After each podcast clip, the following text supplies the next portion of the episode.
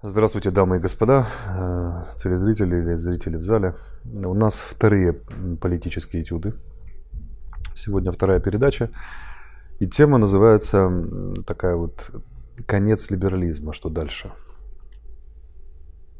Это пауза для того, чтобы все громы и молнии упали на землю, на наши головы сейчас. А теперь можно говорить далее. Э, Андрей Олегович, насколько правомочно говорить о конце либерализма вообще? Может, мы в своей оголтелом консерватизме вот это вот преувеличиваем просто? Ну, конец либерализма уже стало даже клише.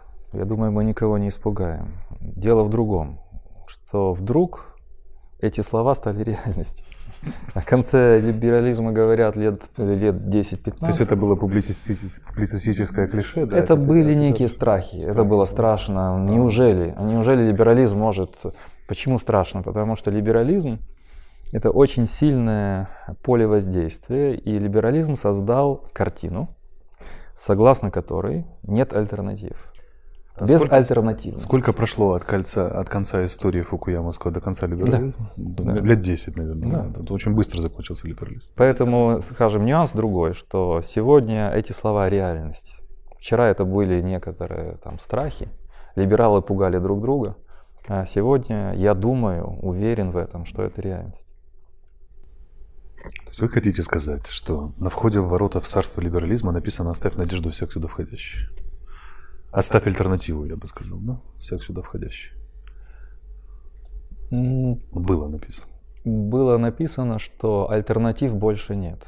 Это был очень хороший ход. Альтернатива – это тоталитаризм, нацизм. Сейчас придумали еще слова такие, как э, правые радикалы, э, популисты. Фундаменталисты. Фундаменталисты. И придумали такую картину, что есть только либеральный подход. Он, кстати, прошелся по политическим партиям Запада. Он, в принципе, все сосредоточил на какой-то средней позиции и маргинализировал громадную часть всех возможных мнений. Правого и левого спектра, да? Конечно. И всех остальных. Можно сказать, что это самое страшное, унифицирующее, вопреки тезису о плюрализме, разнообразии, самая страшная авторитарно-унифицирующая позиция мировоззрения, потому что оно не допускает каких-либо других, как равных себе. А либерализм может жить без врагов вообще? Или ему всегда нужны враги? Либерализму всегда нужны враги, потому что либерализм не видит э, достойного оппонента. Например, если в старых респектабельных партиях Запада э, была игра в две-три партии, либерализм принципе не признает оппонентов только враги. Я бы перефразировал. Для либерализма есть только враги, нет оппонентов. И в этом его суть агрессии. Это его родовое, прокля... родовое проклятие? Или это следствие исторического процесса? Это эмпирическое или философское обоснование? Это следствие, это следствие борьбы за выживание, потому что либерализм вообще сегодня неопределенное понятие. Если бы мы с вами, мы не будем это делать, но если бы вдруг мы одели э, галстуки и бабочки, а взяли бы блокнотики, и мы занялись бы уточнением, уточнением терминологии, э, мы бы увидели, что либерализм больше ничего не обозначает. Там вообще ничего нет. Потому что под либерализмом понимают, сколько разных оттенков того же самого, и на самом деле его трудно определить. В словарях до сих пор либерализм определяют через два фактора. Это блок ценностный – права человека, приоритет индивида перед системой и свободный рынок, как его реализация. Когда испортился классический либерализм? Классический либерализм а, жил немножко другой идеей. Классический либерализм XIX века имел мощного оппонента в лице монархии, в лице империй, в лице неких сакральных сил. Там бог, император, Церковь. монарх, аристократия. И задача либерализма была другой. А, освобождать себе пространство для существования третьего сословия. Чтобы оно получало политический голос, чтобы оно существовало как самостоятельная сила. Стало издавать журналы, газеты, противоставляла себя сословности. Это вначале была хорошая идея сломать сословные перегородки, сломать э, право крови. Там, дать ли талантливым людям Дать талантливым людям лифт вверх. Но потом стало происходить вот В чем опасность вот таких обобщений разговоров? Потому что это накопление деталей. Когда в начале рынок, талант, скажем, экономический, был одним из лифтов в море вот монархически аристократического, научная профессура, то сегодня доктрина либерализма, которая все ориентирует на рыночные вещи, сделала это единственным мерилом вообще любых способностей человека. Что такое на самом деле индивид при либерализме? Это пучок компетенций, или, скажем, набор компетенций, а, которые замеряются или оцениваются по требованиям рынка. Мы даже с вами, я, я хочу сейчас объяснить силу влияния вот этой либеральной доктрины. Да? Даже мы с вами, которые считаем себя людьми свободными, нарушаем разные табу, говорим, что хотим. Но в нас внутри сидит вот это жало, которое требует нам, от нас, соизмерять все, что мы говорим, все, что мы делаем, с требованиями рынка, публичности. А, каждое слово, каждый жест, каждая вещь, она должна конвертироваться в вот эти вещи. Такого никогда не было. Вот эта прививка экономического фетишизма, да, фетиша, либерализма, она же далеко не сразу произошла. Нет. Сначала это начиналось с вопроса о правах. Экономика была при... А когда экономику прикрутили к либерализму? Это же то, что называется либеральная демократия, да? комплекс идеологий. Да. Когда экономический фетиш возник?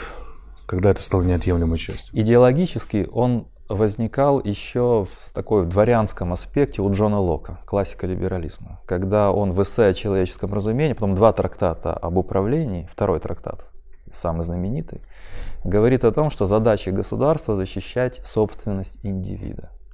Ну что тогда была собственность? Собственность это было, если брать Британию, это поместье Аристократ. дворянина, аристократа. И какие, это читай так, какие бы войны не были, какие бы цвета флагов не были бы, но собственность это свято.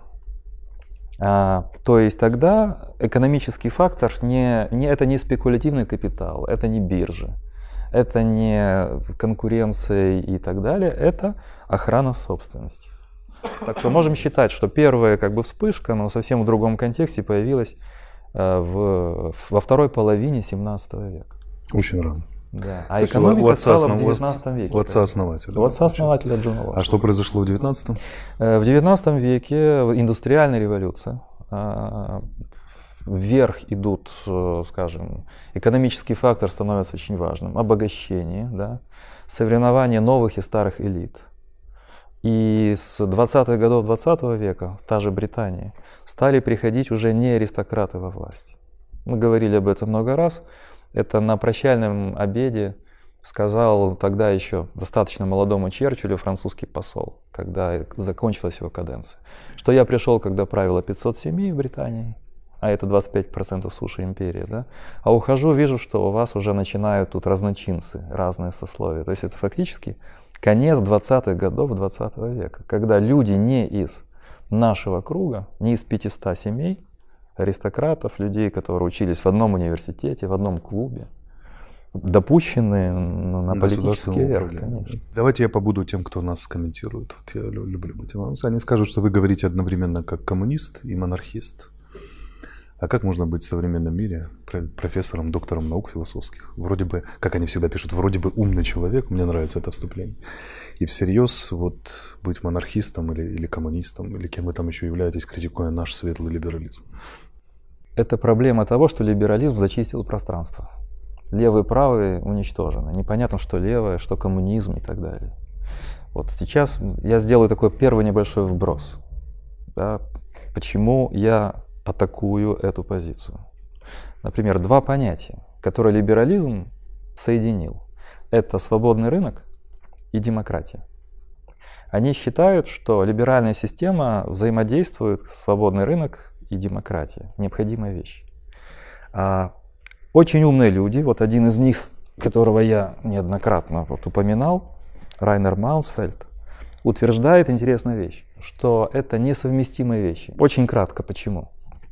Потому что апологеты неолиберализма, Хайек, а, Фридман и другие, наследуя э, Миля и Смита Адама, говорят о том, что ни в коем случае, люди, не вторгайтесь своим разумом в рынок. Это невидимая рука рынка. Рынок сам все расставляет по своим местам. Это некая сила.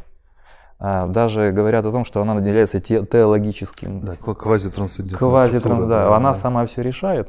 И это Хай говорит, ни в коем случае, вот коммунисты, разные левые пытаются все контролировать. Рынок не контролируем, рационально не проницаем. Каждый, кто хочет рационально осмыслить и спланировать, это уже авторитаризм, тоталитаризм. Зло. Поэтому рынок не проясненное, иррациональное, организующее начало. А что такое демократия? А демократия в своей идее – это рациональная организация граждан, которая понимает, что происходит, и которые должны рационализировать свои принятия решений в дискуссиях, обсуждениях, принятии взвешенных рациональных решений. Так они и скажут, что это... Получается, что иррациональное и рациональное несовместимо. Они скажут, что в обществе существует та же модель, что и в психологии. Взаимодействие сознания и подсознания. То есть темное мистичное, мистическое подсознание, фрейдистское, да, и проясненное сознание идеальная модель, где микрокосм, там и макрокосм, они скажут. То есть воспроизведена в суще, в, в либерализме воспроизведена, воспроизведена мировая душа человека, да, с его сознанием и подсознанием. Что-нибудь такое вот я, бы, я бы написал, если бы мне нужно было бы возразить. А гармоническое единение некой интуиции первичной, мистического, да, и рационально света разума. Все идеально. Этот ваш Сократ, между прочим, тоже этим занимался, и Платон. Мистики там у него полно и так далее, и так далее. Что скажете на это? Могу сказать только с одним «но». Если человеческая интуиция и глубины нашего «я» во всей традиции, они начинаются, если сейчас вот очень много книг о древнем человечестве, о первых магических практиках, первых религиях, они в эту сферу направляются. Они создают музыку, древние флейты, они создают живопись, древние наскальные рисунки. Они создают первое сообщество, которое планирует свою жизнь. Да? то свободный рынок, он работает на себя. Свободный рынок не создает глобальных стратегических проектов. И когда он существовал как параллельная структура, паразитируя на идеях монархических, идеях цивилизационных, это было незаметно. Когда он стал подминать под себя цивилизаторские проекты, оказалось, что его задача — это только увеличение, вот в чем его плюс. Он создает производство. Он продуцирует благо. Но сейчас он достиг ситуации, когда мы уже не можем бесконечно продуцировать благо, потому что это приходит противоречие с ресурсами биологическими, экологическими, антропологическими. Он приучил нас к постоянному дальше, дальше, дальше, дальше, дальше. Подождите, вы сейчас как марксист говорите, разумное самоограничение там, и так далее, и так далее. Вы сейчас договоритесь до чего? Мы договоримся, что либерализм антицивилизационен, вы хотите сказать? Да. А Панамский канал? А, он был, он был инструментом революции, когда идеи создавались в другом пространстве. Вот когда политика, мы говорили об этом, да? Что такое до 18 века Европа? Основном империи а что такое Европа до 1945 года? Это тоталитарный авторитарный режим, извините. Mm-hmm. Какой либерализм? Э, вот здесь еще одна подмена. Либерализм вышел на первый план и стал ядром политики и политических решений только после 1945 года. Это первый вброс. Либерализм живет как господствующая система, захватил все только последние 75 лет. Вот эти ваши журналы, которые вы принесли, и книги, это разве не следствие либеральной модели, например, в книгоиздательстве? Это вполне себе цивилизационная такая штука. Давайте зайдем тогда с другой стороны. Вот видите, это сложная идея, надо собрать все пазлы. Вы коммунистической же, пропагандой занимаетесь. По-вашему, выходит, что Путин прав, критикуя Запад сейчас? Знаете, это как в дискуссии между Нилом Фергюсоном и Закарией.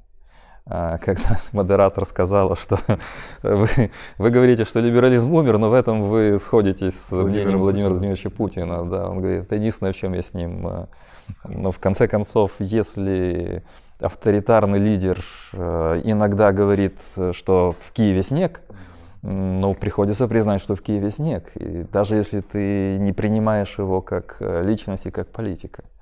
И да, он просто повторяет клише. А, да, э, я скажу так, без Путина на Западе есть достаточно много авторитетных и глубоких, в отличие от Путина, критиков э, этой системы. Да, конечно. И они не являются ни марксистами, ни сторонниками Путина. А кем они являются? Они являются людьми, которые э, беспокоятся о будущем западной цивилизации. Вот, например, одна из книг, ну это вот либерал написал, да, называется «Осада Запада».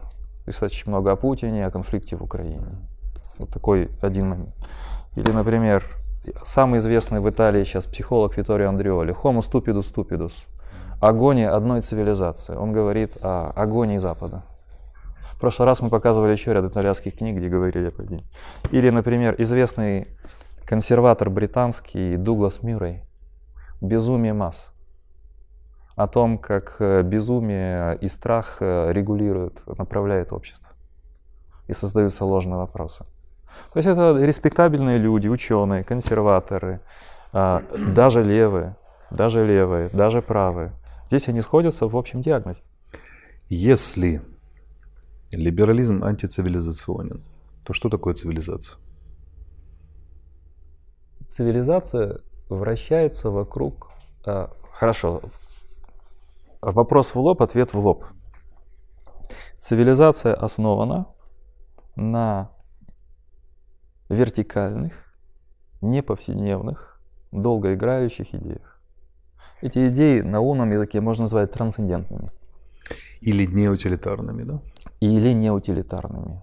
Оказалось исторически, что эти неутилитарные идеи и создавали все то, что потом было и частью благ, и частью тех экономических благ, которые стал эксплуатировать либерализм. Но цивилизация не строится на экономике. Цивилизация не строится только на прогнозировании прибыли и развития материального. И в конце концов, вот мы говорили об этом позавчера, вот сегодня можно это озвучить. Вот, в журнале 20 э, эссе для 20, луч, 20 лучших эссе 19 века, одно из них говорит о том, что в конце концов либерализм не воображает э, будущее.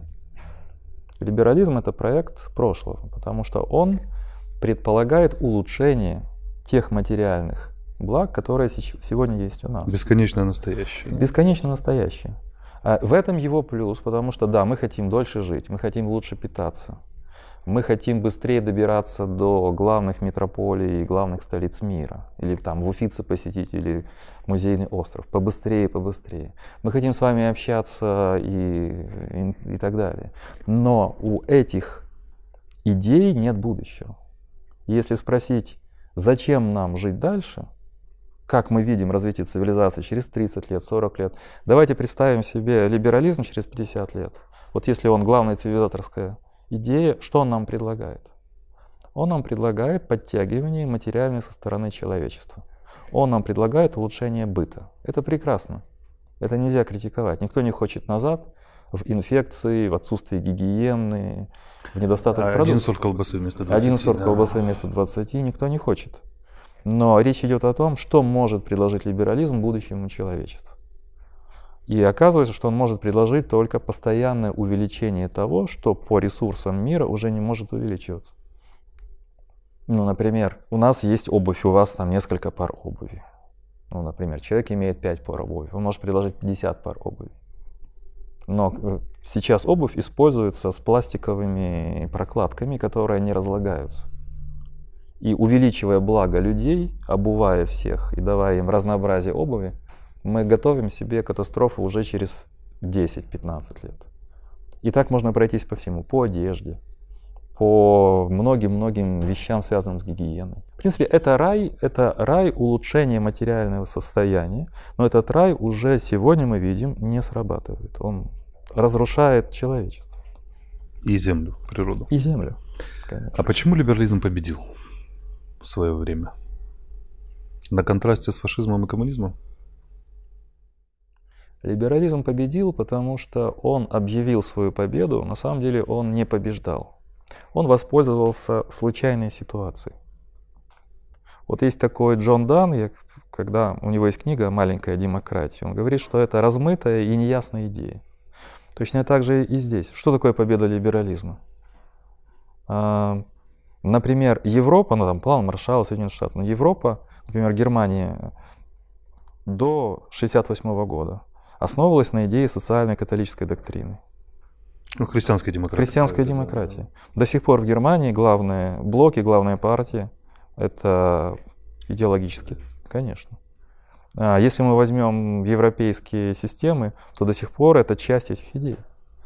И их можно назвать коммунизмом, но это, это христианское представление о мире. Америка либеральная страна? Опять же, я вот хочу сказать, что он победил, он присвоил себе победу, когда ряд конкурирующих режимов развалились, он присвоил себе победу над ними. Хотя возникало это как попытка внутренней реформы. И когда, скажем, представьте себе, существует там два гиганта. Один гигант умирает, а один говорит, ну я победил его. Ну, не, не было битвы, не было войны. Но поскольку по каким-то причинам, сейчас не будем сказать каким, твой конкурент умер, ты объявляешь, что ты победил. А, но эта победа длилась, вот еще интересно, она длилась только с 91 года по 2001 год, по 2003 год. Это западное исследование. Конец истории длился 10 лет. Да? Конец истории длился. Он нач- начал, э, первые удары это башни-близнецы, введение войск в Ирак. Это вторая иракская война, когда часть коалиции западной раскололась.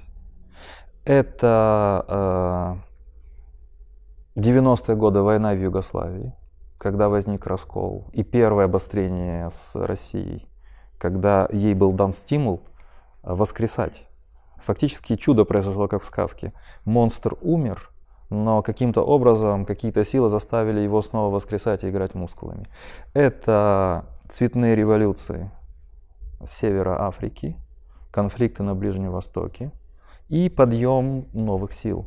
Подъем новых сил – это Китай, Индия – и так далее. Либералы нам скажут на это вот что. Ну, я что... вот я, я к тому, что э, победа слишком преувеличена. Победа длилась несколько лет, а, они так думали, это 90, начало 90-х годов. Это даже не 10 лет. В словаре либерализма одно из ключевых слов – это прогресс. Они скажут, что это темные силы регресса. Россия, Китай, Индия, арабский фунда... исламский фундаментализм, э, югославские мракобесы – Э, Саддам и Хусейн и всякие разные, и аятоллы иранские, они выступают против прогресса. Они не правы. Когда все вокруг станут либералами, вот тогда либерализм себя покажет по-настоящему. Так. Возрази, возразите? Или вы за иранских аятолл, сбивающих а, украинские лайнеры? Давайте хорошо, покажем. попробуем. Мне нравится такая игра. Э, вначале спросим себя, если либерализм это хорошая инструкция к употреблению, как вот пылесоса или там какой-то вещи. Да, делайте и вы получите. Делайте и вы получите. С либерализмом не получилось.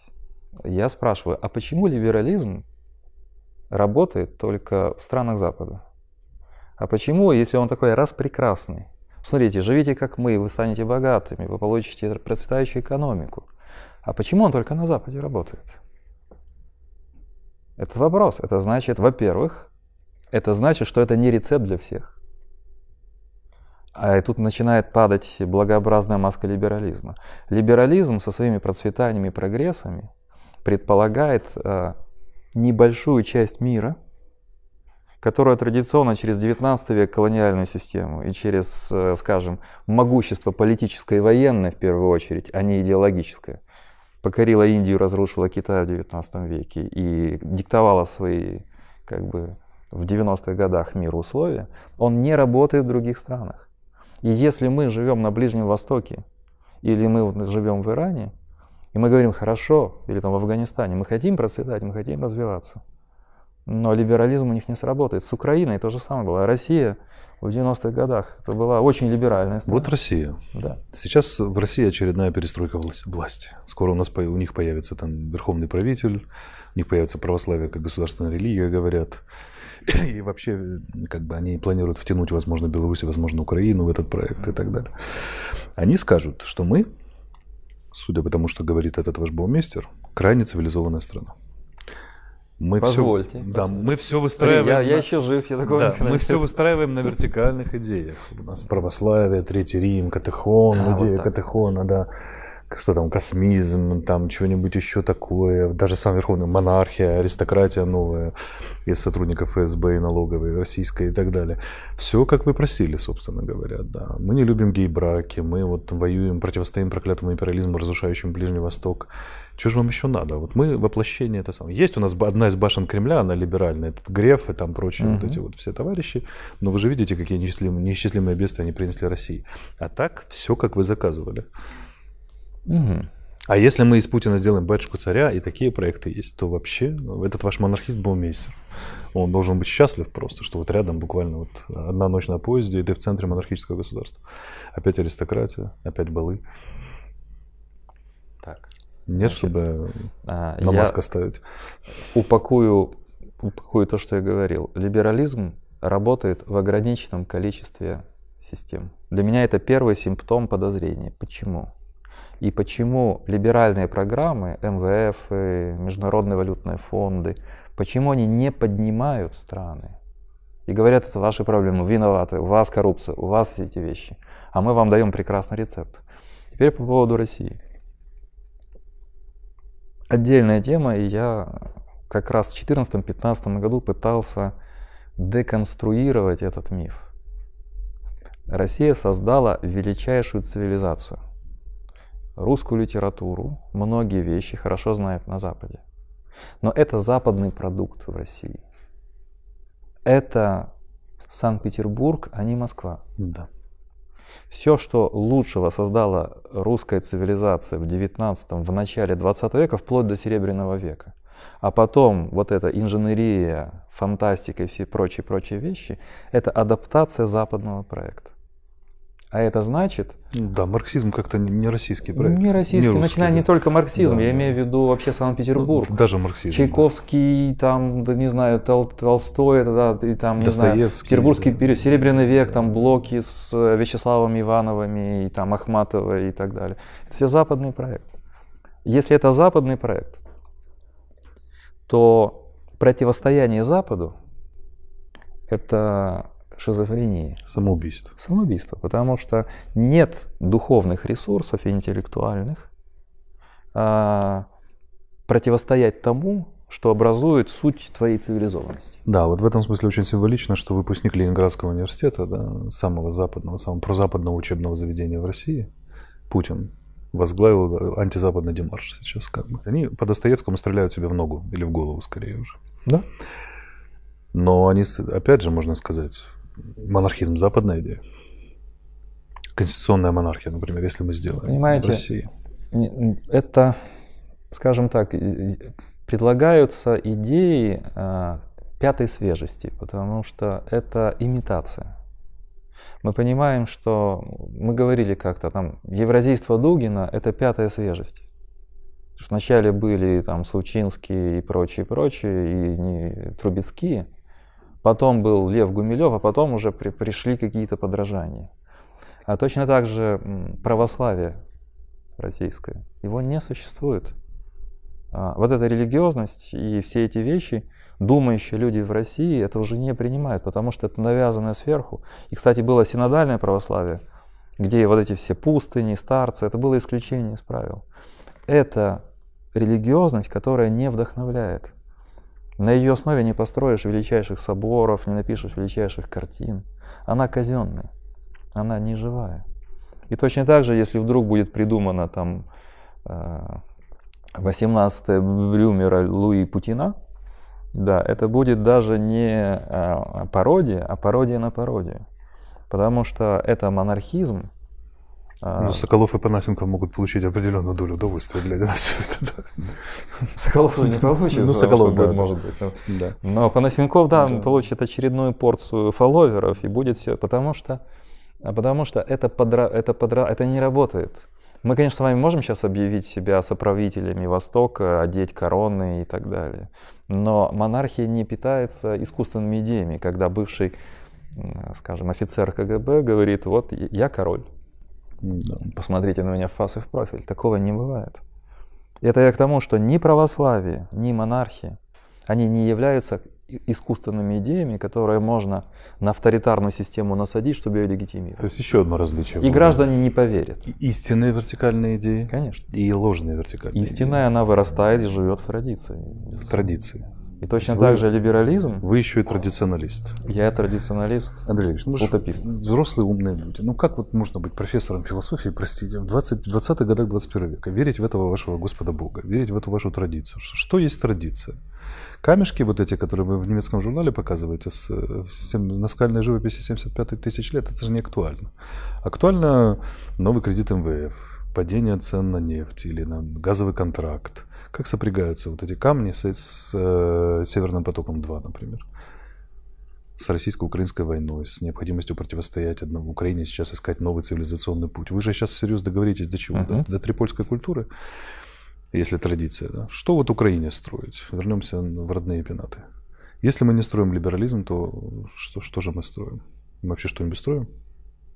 Здесь более глобальный вопрос, что после либерализма? Да, вот что после либерализма? Потому что в том-то и дело, ошибка Украины была в том, что она полностью подчинив себя вот этому инструктажу либеральных структур наднациональных, а, понадеялась на то, что они вытянут в новый некий проект. И пока они вытягивали, проект рухнул. А как не сработал либерализм в Украине? Вы можете рассказать?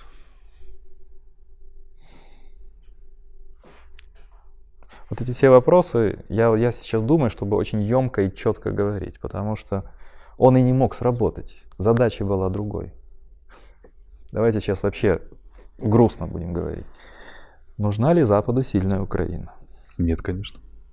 Это абсолютно стало очевидно во время Майдана. Майдан породил действительно много разных Майданов было, но один из видов Майдана, несколько были очень прогрессивными, в смысле они что-то новое давали. Угу. Новый тип самоорганизации, за которым в перспективе маячил новый тип социосистемы. А дальше, очевидно, новый способ хозяйствования, новый способ экономики, новый способ и так далее. Но, но это все было топтали. Вот я когда смотрел, кто топчет, Янукович с Путиным вместе взятым, это были дети по сравнению с тем, что делали чиновники Евросоюза, когда вытаптывали все эти искры. Вот там затаптывали. Даже их соглашательская позиция в отношении Януковича. Потом показалось, что, что, что им невыгодно появление новой структуры. И э, сильно Украина это головная боль для так. Запада. Страшная, ломающая всю систему. Значит что? Вы хотите сказать, что наши европейские союзники и партнеры, и американские, не хотят сильной Украины? Я хочу разделять понятия. Я не разделяю эту мысль, да. если что. Когда мы говорим Запад и Соединенные Штаты, это тысячи галактик. Запад — это величайшие ученые, это прекрасные интеллектуалы, деятели искусства и так далее, и так далее. И это бюрократические структуры наднациональные, назовем это брюссельским чиновничеством. Это разный Запад. Угу. Когда Украина соприкасается с Западом как государственная система, она соприкасается с этими структурами. Еврочиновниками. С еврочиновниками. Причем даже не с национальными лидерами, с которыми как бы ведутся переговоры. Потому что, если вы заметили, прямых контактов с лидерами Европы очень редко они происходят. Ну, практически не происходят. Практически не происходят. А наши президенты, они имеют дело с мальчиками и девочками, которые знают, как жить, которые приехали сюда или ждут наших президентов или премьеров там и дают им указания, давая им очень узкий коридор для принятия решений. Этот узкий коридор для принятия решений исполнялся э, с воодушевлением в 90-х нулевых. Надеюсь, что он должен куда-то привести, но Избавить, мастера же говорят, избавить что... нас от проклятого из... совка. Да? Конечно, да, и мы туда идем. Но оказалось, что этот коридор, он никогда не заканчивается. Это, извините, грубо говоря, это определение нашего места. которая не очень... Мы должны существовать как система, где не очень быстро происходит обнищание, где люди удерживаются, нет голодных смертей, где что-то функционирует, где толпы мигрантов не заполоняют ЕС, как вот мигранты с Ближнего Востока. Чтобы у вас было все более-менее. А почему? Но своя наука, свой голос в европейской системе и мировой системе, своя дипломатическая линия, да, свой проект в проекте международном, силовой, скажем. Я имею в виду силовой, это уровень проекта, идей, стратегий, то, какое место должна занимать Украина, это, пожалуйста, забудьте. За вас тут нам Польша вот, вот так уже. А почему им не нужна сильная Украина? А потому что мы возвращаемся к тому, о чем я говорил, что либеральный проект на, на фасаде написано «благо для всего человечества», но поскольку они знают, что этих благ на всех не хватит, а, то это есть фасад, а есть черный ход. Кормить еще 50 миллионов украинцев? Да, а на черном ходе благами. написано, что, извините, но для всех конфет не хватит. Поэтому, пожалуйста, делайте там заменители какие-то, да, напичкивайте химией, сосуществуйте более-менее, но не думайте. И потом они, я, я, извините, у меня есть одно из опасений, что они нас будут подталкивать, подчиняться не только Западу, России. но идти на уступки все больше и больше с Россией. И у нас это будет брожение в интеллектуалах, что вот там зрады, т -т -т -т. А, но те люди, которые управлять и управляют, и управлять будут Украиной, они будут связаны обетом молчания, чтобы не говорить, извините, нас подталкивают к этому западные партнеры в первую очередь. Мы этого не хотим. Мы что, хотим, чтобы вы нас сметали на, возле администрации? Мы же хотим, чтобы все было мирно, хорошо. Вы понимаете, нам говорят, но они этого не могут сказать, потому что э, есть определенная этика, мы получаем определенные поддержки, и мы должны молчать. То есть цепочка мысли выглядит так, что сильная Украина не может быть либеральной, а нелиберальная Украина не нужна либеральным структурам Брюсселя. Украина должна постоянно быть э, э, скрыто управляемым хаосом. Когда есть хаос, когда есть брожение сил, когда есть определенная неуверенность, политическая элита должна чувствовать дыхание хаоса. На, игл, вот. на штыках сидеть. На, на штыках. Вот как а, управление страхом. И эта неопределенность, нам некогда заниматься государством, некогда заниматься стратегическими проектами, поднимать науку, думать о своем месте в будущем. Нам как бы очередной взрыв не произошел, и все не развалилось к чертовой матери. В этой системе нами легче управлять. То есть они хотят, чтобы мы, наше руководство потонуло в операционной деятельности и не задумывалось о стратегиях. Конечно. А почему, удержать и не развалиться. А почему либерализм нуждается в управлении через страх? Неужели других рычагов нет воздействия? А, этот страх другой природы, чем страх сталинизма или страх тоталитарных режимов. Страх тоталитарных режимов – это милитарный страх. Это лагеря, тайная полиция, аресты ночные и так далее. Страх либерализма, он опаснее, потому что он невидим. Это страх за рабочее место, страх за то, чтобы оказаться нужным завтра на рынке труда, страх за то, чтобы иметь определенный социальный статус это работает сильнее. Чтобы не сделали фриком. Чтобы не сделали да? фриком, чтобы в приличном обществе тебя приняли, чтобы тебе, если это ученый, например, чтобы тебя пригласили на конференцию, чтобы тебе дали грант. И я буду молчать так, как не молчал при сталинизме. Потому что, или при, ну, там, Брежнева такой период уже растительный. Вегетарианский. Вегетарианский. Да. Вот э, при вегетарианском Брежневе мы с вами можем обсуждать острые проблемы на кухне с вами, как с моим коллегой.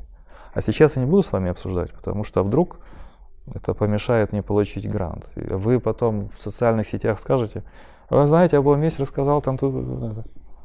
Ну, мне это, мне это не нужно сейчас. Можно шепнуть Богу. на конференции или там, дружественно да, поделиться конечно. с коллегой. Да. Все, это, это публичность. То есть либеральное насилие страшно. Оно, если тоталитарное насилие предполагает разговор на кухне по душам, ну или возможность взять оружие, уйти в схрон и погибнуть, по крайней или. мере, в борьбе. То здесь непонятно, в кого стрелять. То здесь даже. нужно выстроить себе внутренние фильтры самоцензуры. Не одна самоцензура, а три, четыре, пять. Жесточайшее дисциплинарное общество. Жесточайшее, Жесточайшее. конечно. Э, итак, мы очерчиваем круг, да, вот, чтобы цельность выстроить, звенья цепи. Либеральное насилие, которые носят тоталитарный характер, экономический фетиш, отсутствие вертикальных идей, либо ложное, продуцирование ложных вертикальных идей, да. Что еще? Антицивилизационный характер. А потому что он ничего не строит Да. в будущем. Это страшная история, страшная система. Это страшная система. Страшная система. И страх ее в том, что она незаметна. Она приходит под маской свободы, плюрализма и развития человеческих потенциалов. То есть, когда Стругацкие придумали неизвестных отцов, которых никто в лицо не знает, но они управляют, а Лем придумал прокрустику в Эдеме, то есть строй, кото- когда никто не знает, кто верховный властитель, но поддерживается чудовищный вот социальный порядок. Э, Они были правы, да? Это было философское предчувствие. Они были вторичным, они были вторичными мыслителями. Первичен был один из отцов утилитаризма Еремей Бентам. Он задумал тюрьму без... Знаете его тюрьму эту, нет? Нет. Это называется паноптикум. Паноптикум – это всевидение. В этой тюрьме, потому что его брат поехал в Россию, или, по-моему, да, его брат поехал в Россию на заработки, инженер. И Еремей Бентам разработал такой проект. Представьте себе тюрьму, где э, все э, заключенные находятся под абсолютным как бы стекло наблюдением. Все их э, комнаты, все, где они живут. Но они не знают, в какой момент за ними наблюдают. То есть надзиратели видят всю тюрьму Во всех проекциях. во всех проекциях. Но а наблюдателей может быть несколько, а камер мог- может тысячи.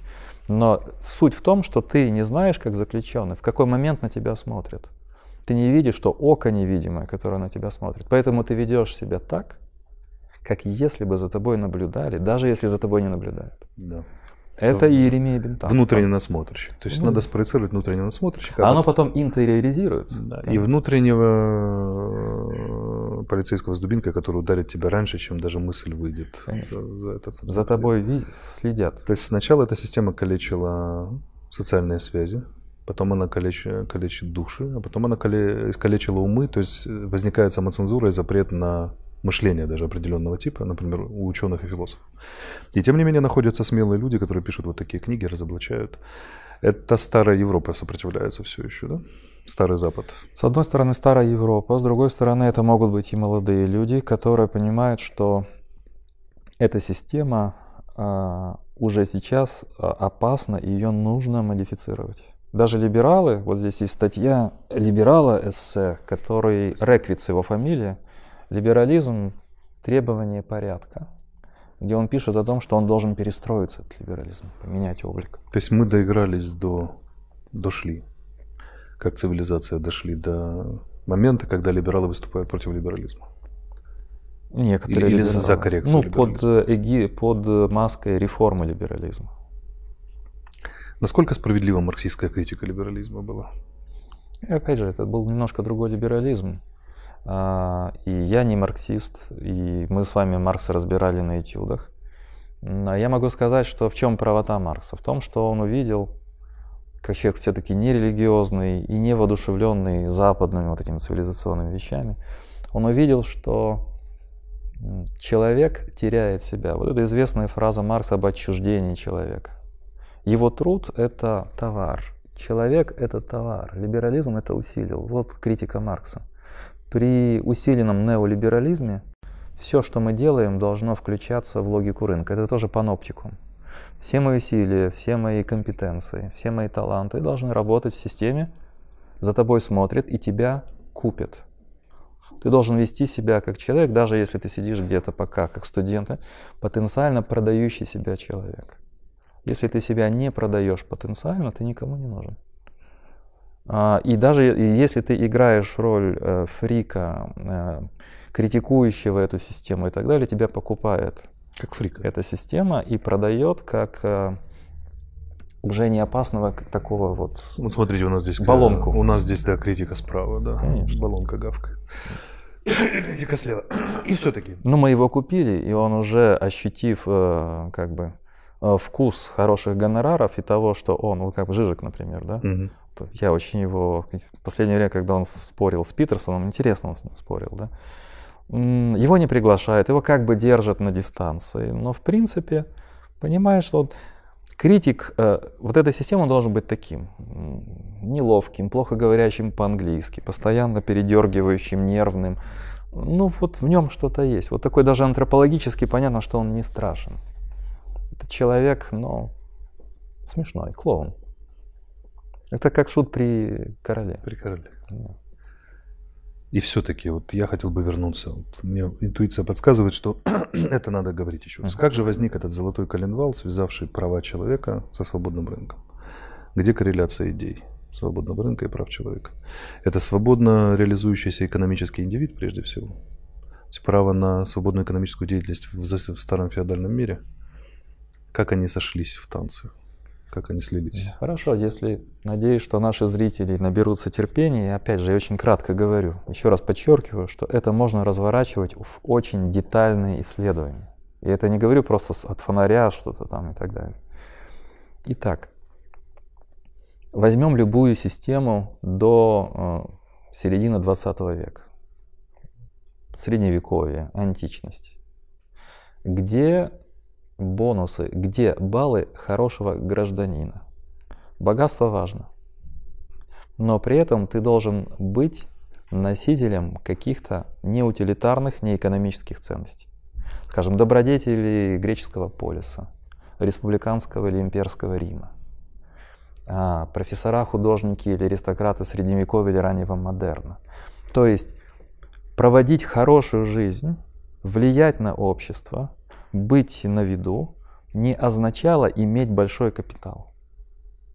И когда либерализм возникает, он начинает делать правильные вещи, ломать вот эти перегородки, но постепенно быть хорошим, быть авторитетным, быть заметным становится тождественным, иметь капитал, быть э, бизнесменом, быть успешным, э, скажем, а, человеком дела, бизнесменом. И сегодня человек, который не обладает, слово человека, который не обладает достаточным весом материальным, оно несущественно. Понимаете? Но дело в том, что мы идем, если говорить о будущем ближайшем, мы идем в мир, где все это будет возвращаться. Вот здесь либерализм уже дает сбои, потому что мне кажется, что в будущем валюта главная, социальной системы будет связано с тем, что человек сделал для социальной системы.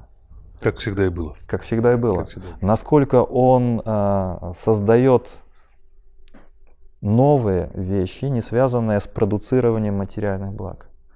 Материальные блага будут достаточны. Это будет очень медленное экономическое, если развитие. Да? Это будет очень плавное, без вот этих вот громады производств, производств, производств.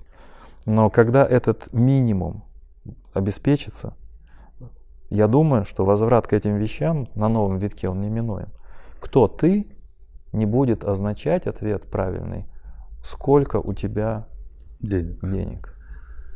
Но это же катастрофа. С этим либерализм не может примириться. Конечно. Переход будет катастрофический, социально-политической проекции. Ну, я ясно изложил это. Да. Скажем, до середины 20 века ответ на вопрос, кто ты, в социальной системе не был тождествен, если это качественный ответ. Я человек обеспеченный. Я имею в виду катастрофа перехода. Это мы к этому не готовы. Вот То есть мы констатировали конец мы либерализма. Я знаю, это означает и нечто. Вот мы заговорили уже вторая половина беседы начинается плавно. Мы заговорили о том, что после либерализма. Но вот сразу будет ли переход катастрофический, разрушение брюссельской вот бюрократии наднациональной. Европа вообще имеет шанс? Европа, которая клянется в любви Путину, там, да, говорит, что это вот первичная хтоническая первозданная сила, приходя, приходящая из Азии, Индии, словами Макрона, да, от России. Мы давно это утратили, мы бледные, а они молодые, с горячей кровью там, и так далее. Вот давайте подражать этому и прочее. А вообще Европа имеет шанс еще? Или это все музей, конец всему? Самое, самое отчаянное критики в рамках Европы говорят, что это уже все конец. И мы когда обсуждали Макрона, и это не только он тоже повторяет уже те вещи, которые говорят интеллектуалы, что мы переживаем падение гегемонии не только Европы, но и Запада, что Европа навсегда теряет свою роль. А мне хочется верить, я более умеренный в этом плане. Скептик, человек. но умеренный. Да, я все-таки думаю, что Всегда есть вариант, но вы правильно сказали, есть два пути, два сценария. Сценарий, по которому именно ситуация полного краха принудит нас поменять способ жизни. Что и происходило с человечеством Всегда. в 20 веке особенно. Да. Или, исходя из того, что у нас есть свобода воли и возможность мыслить, мы можем изменить свои жизненные практики осознанно через обсуждение демократически и понимание, и расчеты, и графики, понимая, что эти практики гибельны для нас. Но тогда возникнет вопрос, как повлиять на тех, кто играет в русскую рулетку или кто ставит э, на э, кто играет в рулетку, а именно очень богатые корпорации. Э, потому что здесь психология работает так. Мы умрем послезавтра, но завтра мы еще поживем на широкую ногу. Мы умрем послезавтра, но завтра мы еще хор- хорошие прибыли получим. Ну, это уголовная психология на самом деле. Ну да, умри ты. Сдохни ты сегодня, я завтра, да. да. И в этом смысле, поскольку к ним сводятся нити политического, скажем, системы Запада, то есть господствующей пока системы, пока еще, да, а, подходит Китай с, с, с той же философией. А, философии власти, философии подавления, философии силы. Ну, пока такой, да. И тогда возникнет вопрос, как что с ними делать? И вот два сценария.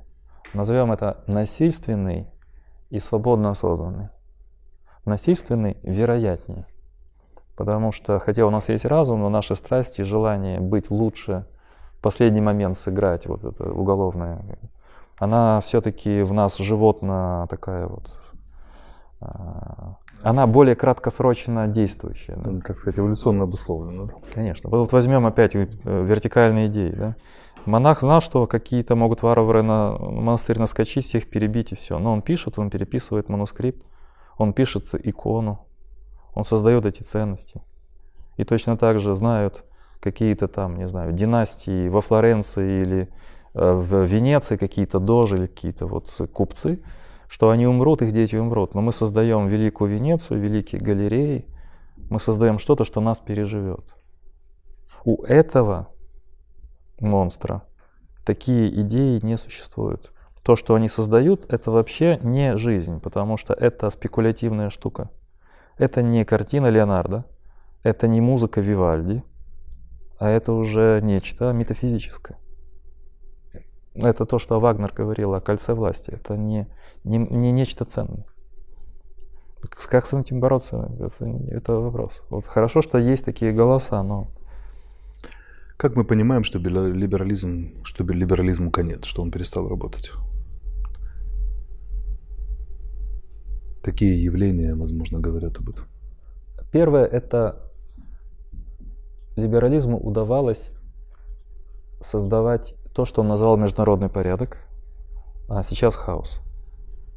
А, потери управления. Система, Вестфальская система для общемирового порядка, да, перестала работать. Перестала система сдвижек и противовесов, балансов. Вторая, Запад всегда был э, бастионом влияния технологий и военной силы.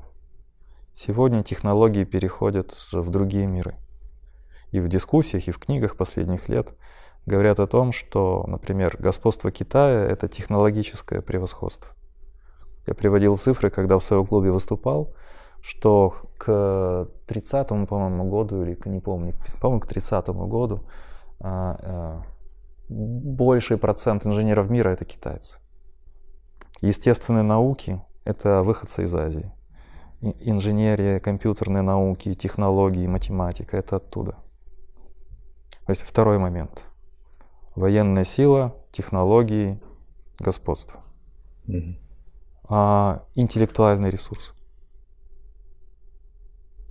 И а, то, что сама идея уже не работает. То есть Запад начинает проигрывать в том, в чем он всегда брал и чем, в чем, чем он всегда, всегда выигрывал. Брал. То, чем он выиграл у Китая в 19 веке, в 21 веке, он этим же оружием, от этого же оружия может проиграть. Рухнул либерализм.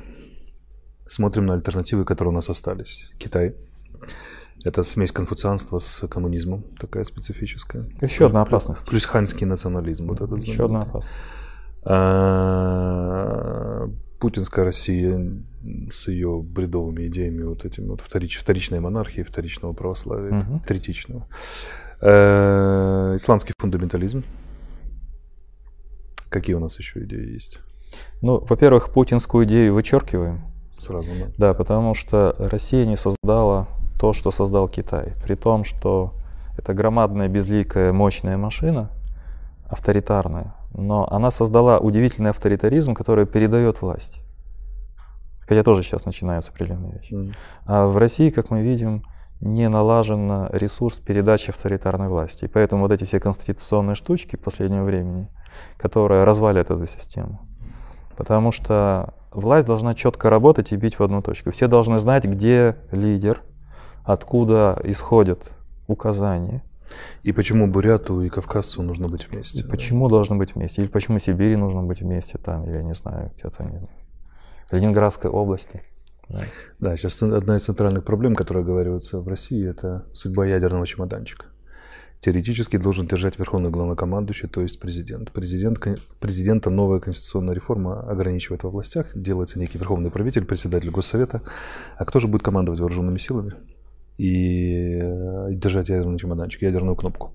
А это означает, что система уже поломана, так как она закладывается. Вопрос да, Карла Шмидта, когда он определял, э, кто правит в системе, кто это он юрист очень известный Карл Шмидт, да. Его вопрос: кто имеет право вести чрезвычайное положение? Кто ты правит? Кто ты правит? Кто-то есть центр власти. Кто может объявить чрезвычайное положение? То есть мобили... мобилизацию, объявить войну и так далее. Да, отличный критерий. Э, то есть либерализм рухнул или рухнет, а альтернатив серьезных нет. Мы оказываемся в темных веках новых, да. получается, да? Мы оказываемся в ситуации естественного состояния по писателям 17 века «Война да. всех против то, всех». То, чего боялся Лок и Гоббс. Мы живем в ней уже сейчас. Нет, на самом деле, когда мы находимся внутри процесса, а, нам кажется, что он еще не происходит или происходит медленно. Мы, либерализм уже умер. Мы уже в ситуации естественной войны всех против всех. И уже находясь в этом борьбе войны всех против всех, мы и начинаем познавать, что либерализм начинает умирать. числом догоняем. Мы начинаем это видеть, да, вот как Римская империя начинает понимать, что она разваливается, она уже развалилась. И в этом плане мы уже сейчас находимся в хаосе войны всех против всех, и сейчас рождается понимание того, каким может быть новый порядок. Каким, мы в этой ситуации. Да, вот. И вторая часть беседы. Каким же может быть новый порядок? Это, я думаю, что на отдельную беседу, но буквально вот несколько сценариев, сценариев, да. А, пока вот что может быть сейчас в этом хаосе? Вот три сценария. Это может быть, я показывал этот сценарий. Первое это вторая холодная война, она идет.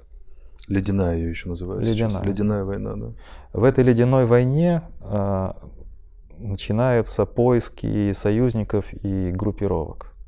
И здесь, как ни удивительно, уже Запад не выступает против незападного, да, в этой новой холодной войне э, часть стран Запада ищет союзников там, в России, Не в Китае, Западе, да. например. Да, и, то есть возникает перераспределение. Там, вдруг страна НАТО, Турция, закупает оружие в России, начинается конфликт с другими странами НАТО. То есть мы видим, что вторая холодная война, в отличие от первой, полностью меняет конфигурацию сил, и она непредсказуема. Второе – это большая война горячая, она также вероятна. А третье – это некий стабильный мир. Самый маловероятный. Самый это, это э, мировой порядок, при котором э, страны договорятся и будут выстраивать новый глобальный порядок сотрудничества и взаимодействия. Кстати, либеральная идея. Он менее всего вероятен. Без перестройки сознания, без э, снижения расстояние между богатыми и бедными, которое увеличивается, увеличивается, между технологически образованными и необразованными, между, вот как либерал пишет, между развитыми метрополиями и перифериями мира. Вот это же все глобальная несправедливость. Вот оно неравенство либерализма. Есть центры влияния, есть центры богатства, есть регионы бедности и нищеты. Так что советские фантасты, рисовавшие свое будущее, наше общее, как общество чрезвычайно вертикальной устремленности, поисковой активности, mm-hmm. научной, э, культурной, разумного самоограничения в материальном отношении, управляемости через прямую демократию и через э, ставку на рациональное на рациональную дискуссию свободную, mm-hmm. на рациональное э, управление, были правы, получается. Да? Где-то этот светлый мир там, в 70-х годах 21 века, возможно. Возможно, вначале должен распасться веков. большой вот этот пазл на какие-то небольшие образования. Период войны катастроф должен пройти. Или период распаза да. на региональные, какие-то региональные категории. Даже Европа уже к этому тяготеет. Видите, там Бельгия да, или там, не Каталония, знаю, да. Каталония, да, а Великая Британия. Великая, Великая Британия, Британия да и так далее. То есть а, вначале это распад, что-то наподобие раннего модерна, небольшие группы, где граждане учатся, учатся решать сами отмирание традиционной политики, политических партий. На малых объемах управлять полисом. На малых бы, объемах да? управлять. Это вот, скажем так, второй полисный период, назовем его так, из которого, возможно, будут выстраиваться совершенно новые конструкции. Потому что недоверие к политическим элитам, недоверие к политическим партиям, недоверие ко всем этим измам либерального порядка, оно приведет к тому, что а, вот я бы назвал вторым полисным периодом. И здесь и Украина хочет удержать вот это вот э, слово федерализма. Неизбежно, рано или поздно, я скажу сейчас крамольную мысль еще, рано или поздно мы перейдем к регионализму. Это неизбежно. Он очевидным образом существует уже. Ну, То есть существует. у нас, опять же, из-за либеральной вот этой вот цензуры мы не можем об этом свободно говорить. А, И Я перед ш... лицом а, военной опасности мы э, понимаем, что сейчас не время а, усиливать вот эти регионализм. Вот, да. Регионализм, да. Мы говорим о плюральной системе, мы говорим о свободе индивида или группы индивидов на самоопределение. Да, но Каталонию на забьем по, полице, палками Каталонию забьем. за попытки. Да. да, и точно так же и здесь. Если мы хотим строить либеральный проект в Украине, то надо дать всем свободы. То дайте возможность жить, а, организовывать политику снизу. А в результате образуется пять Украин. Как Саакашвили нам позавчера да, сообщил, что есть угроза распада Украины на пять регионов. Опять же, это контролируем страхом. Мы боимся распадов.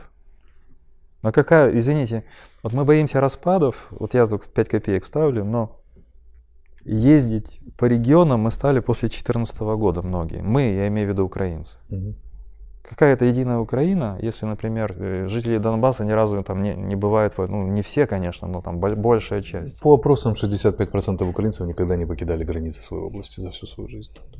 Есть, Это область. А еще помимо... проценты, которые в соседнюю область только приехали. Да, да, да. да. Еще, еще Много наверное. ли крымчан было в Черниговской области или на, на Волыне? В Сумах. Да, в Сумах. А, это вопрос. Поэтому мы говорим, единое государство. А чем оно, это единство определяется? Тем более сейчас мы знаем, что на местах вот эти феодальные группировки, и туда вертикаль не проникает. Не проникает. Государство сжимается. Де-факто уже давно регионализм, конечно. При Зеленском государство вообще сжимается, как э, шагреневая кожа. Оно, оно не тянет это условная, условная система, да, условная символическая система, в которую нас призывают верить.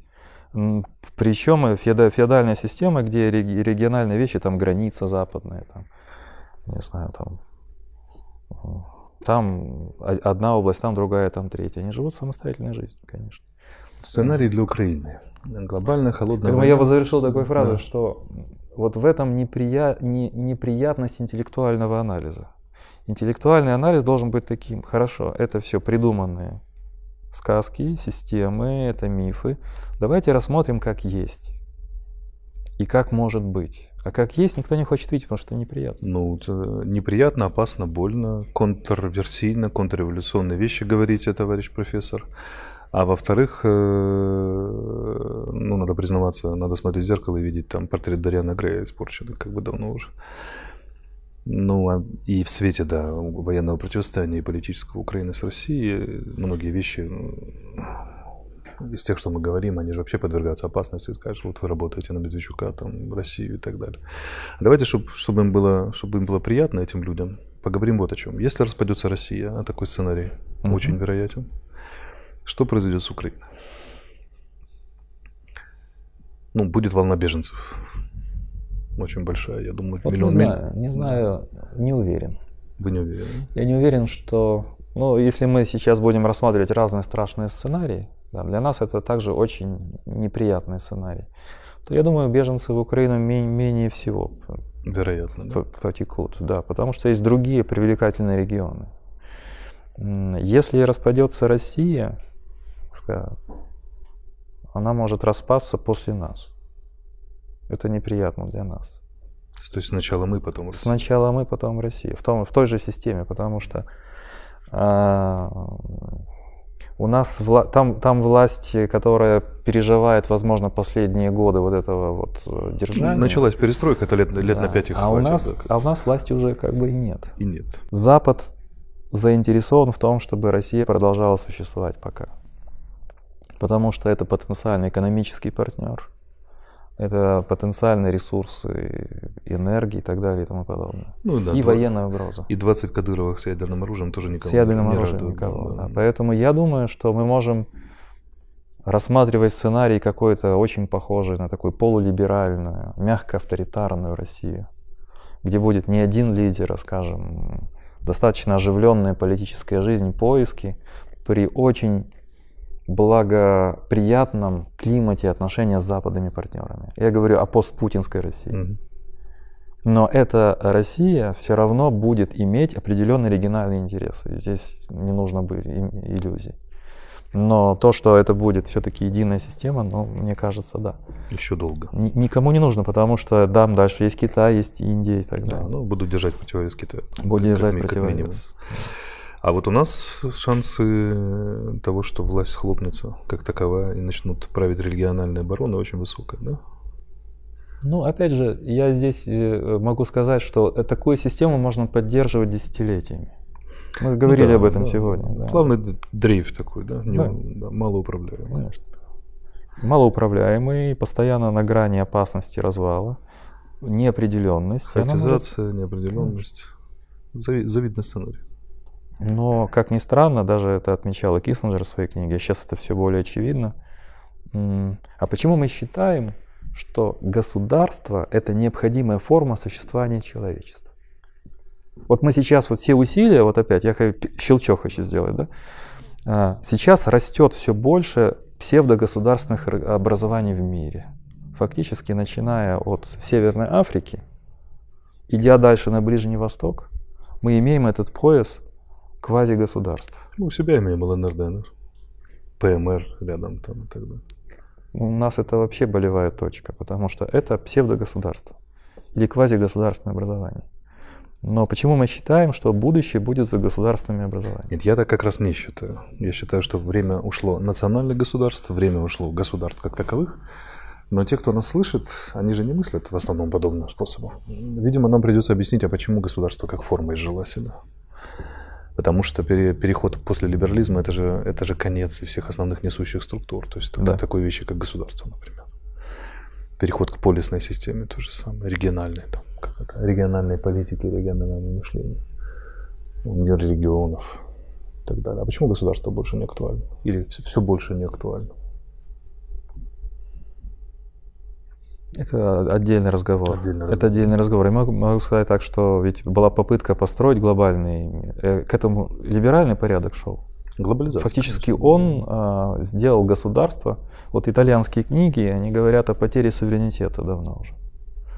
Этот глобальный мир, он уже пытался создать какую-то надгосударственную структуру. Наднациональные структуры сокрушили при суверенитете. Да? А государство это и есть суверенитет. А, а поскольку в мире есть э, метрополии, есть центры власти, а есть э, маргинальные, громадные регионы, то там государство также имитируется. Оно имитирует э, власть, обеспечение граждан и так далее и тому подобное. Государство в сильном значении мы привыкли, мы привыкли мыслить европейски, но государство никогда не существовало в крупном значении. Вот если вот завершать вот эту часть, я спросил бы по-другому. А когда существовали государства в четкой вестфальской системе? Мы до 18 года видим большие империи. После 45 года мы видим большие блоки. И даже сейчас мы видим, что многие государства существуют тяготея к региональным Например, Польша как государство сильно существует, потому что э, наша слабая госсистема обеспечивает им там, рабочую силу, поддержку и так далее. Это традиционная сфера влияния. Но таких вот государств традиционных, что такое? Великобритания это осколок империи, которая до сих пор не может отойти от э, своего прошлого. Фантомных болей, да? Германия живет э, вещами, которые были наработаны в 19 в начале 20 века. Вот таких вот чистейших государств, как таковых, не существует. Но в том плане, когда у нас есть государство со своим гимном, со своей системой, своим самоуправлением и так далее. И тому подобное. Есть конец чего-то, что больше, чем конец либерализма. Сто лет физики ни одного серьезного открытия. Последнее – это теория относительности. Если сравнить темпы, которыми развивалась физика до этого, ну, сумасшедшие были. Mm-hmm. Ну, после, после 21 года теория относительности специальная, да, уже сто лет ничего. Ничего серьезного. Есть успехи в частных областях, есть там большие проекты и так далее. Это связано с либерализмом или это нечто хуже либерализма? Рамка шире, чем либерализм. То есть человечество, в принципе, и Запад повернули не туда, а либерализм только часть этого поворота не туда. Есть что-то большее, чем конец либерализма. Ну, это все запустил как раз либерализм. либерализм. Это мощное поле с э, съеданием больших идей и больших проектов, а, которое в силу центрального положения западных либеральных стран распространился на весь мир. То есть Эйнштейн, подверженный э, рыночной калькуляции, не открыл бы теорию относительности боролся бы за гранты, боролся бы за успешность в академической среде, за то, чтобы быть оцененным и так далее. И так далее. Как опять бы... же, где прорывы? Вот посмотрите, мы говорим, вы называли там Илона Маска, например. Прорывы существуют не на государственном, а на индивидуальном уровне. Потому что это не задача государства. А самая главная потеря – это потеря будущего. Мы сегодня это затрагивали. Мы не видим свое будущее, мы не знаем свое будущее. Нам не, не к чему стремиться. Человечеству некуда идти. Переслегин использует термин футуроцит. Он говорит, футуроцит. что да, либеральный мир, э, уничтожая альтернативные картины, уничтожал и альтернативное будущее, и в конце концов оказался в ситуации, когда будущего нет, вообще нет. Об этом же говорит, да, вот в этом журнале говорит немецкий философ. Он говорит, что ну, вы, вы еще не знаете, но, может быть, вы расскажете, Андрей Ильич. Я могу кратко сказать, что он говорит. Что не достает этим поколениям? А неумение выстраивать будущее и фантазировать. Наша фантазия под влиянием либерализма сузилась до продолжения нормального существования материальной системы. Бесконечный кого кого Да, если мы хотим иметь э, лучшее будущее, это главный тезис этого эссе, если мы хотим иметь лучшее будущее, мы должны научиться его воображать. Это самая лучшая диагностика. Кто мы, что мы хотим, это ответ на вопрос, какое будущее мы воображаем. Если мы воображаем в этом будущем а, концерты музыки Вивальди, философские дебаты, а, развитие каких-то альтернативных путей, а, там, значит, развитие каких-то регионов, лесов, э, там, оазисов, построение каких-то новых картинных галерей, да. Но либерализм так не мыслит. Все шедевры уже написаны, куплены и помещены под с ценниками, они должны обращаться на, на аукционах. Да, на А все, что создается сейчас, оно в основном все ресурсы уходят вот на эти э, требования рыночной системы. Поэтому нет будущего, это означает не то, что это футуроцит, а это мы занимаемся духовным самоуничтожением сейчас. Мы живем сейчас ни для чего. Поэтому потеря смысла, я бы сказал, и убийство смыслов. Потому что, ну, дольше жить это хорошо, но ты все равно умрешь. Лучше питаться хорошо. Нам сегодня говорят, давайте, вы знаете, надо сейчас более к еде относиться более сдержанно. Вот. Что еще хорошо? Одеваться хорошо, но сейчас э, мы понимаем, что нам нужно перестраивать в этом отношении производство. Путешествовать хорошо. А зачем мы путешествуем? Мы путешествуем, чтобы увидеть то, что создано вот теми цивилизациями, которые мы уже уничтожили духовно. Да? посмотреть картины, написанные в другом мире. Да, такое путешествие по кладбищу, да? Путешествие по кладбищу. Все, что еще нам будущее предлагает? Больше ничего. Э, но я оптимист, чтобы завершить это. Э, у нас вот еще раз два сценария. Один сценарий осознанного изменения. И здесь роль футуристов, философов, писателей, музыкантов, думающих людей, она должна быть очень серьезной. Я сторонник квантового подхода. Вот мои наблюдения за жизнью показывают, что реализуются, особенно в Украине, все сценарии одновременно. Угу. То есть здесь будет реализованы сценарий ледяной войны и, и, и элементы горячей войны, которые сейчас уже есть и будут еще повторяться. И одновременно, да, кто-то что-то будет порождать новое, осознанное управление. То есть только ха ха хаотизация предполагает реализацию, в частности, нескольких сценариев. И в мире, я думаю, будет то же самое. Парижская декларация показывает, что все-таки интеллектуалов показывает, что есть борьба с этим. Да, вот эти все книги, литература показывают, что есть борьба за, и за старую Европу, и за восстановление старых смыслов, и за создание нового. А есть одновременно брюссельская демокра... бюрократия, а есть заигрывание с Путиным, в общем, все много, и заигрывание с Китаем, много чего. В этом, да, в этом черта нашего сейчас э, настоящего, что здесь начинается такое кипение разных вариантов стратегии. И пока непонятно, какая из них прибыль. Да, мы в точке бифуркации, или как это любят говорить, фазовый переход, а значит и всплытие реликтов происходит, и кроме архетипов футоротипы возникают некоторые. И идет, да, точка выбора сценария, кипят все сценарии одновременно, кван, квантовый, кван, квантовый порядок истории, да, и это, это интересно. По крайней мере, на это нельзя жаловаться. Это интересно, это интересно и поэтому да. нам нужно а, побыстрее признать э, смерть либерализма и освободиться от э, той силы, которая высасывала из воображаемого будущего, из творческого потенциала человечества все силы. Да, это же... Освобождение от определенного как бы сдерживающего фактора. В чистом виде кредитная система. Почему вот религия запрещает кредит в христианстве? Потому Потому что это жизнь, жить в настоящем за счет будущего. Но люди не понимают, будущее кажется как царство все возрастающих ресурсов, что оно тоже может быть высосано до дна. И когда его не остается, когда все это со созданы насосы, перекачивающие из будущего в настоящее, то будущее оказывается пустым, пустой оболочкой высосанной. Это то, в чем мы оказались. Боже, и на кредиты мы даже наехали. Но нет, нам, не будет нам прощения за этот философский этюд, я чувствую. Э, я политически. Я думаю, не страшно. Уже мы да. наговорили ну, достаточно. Ну, мы, да, мы уже можем не бояться. Да. Тем более мы находимся в паноптикуме, и даже если мы только подумали, уже все было всем все известно. Уже, все уже подозревают. Да, все подозревают.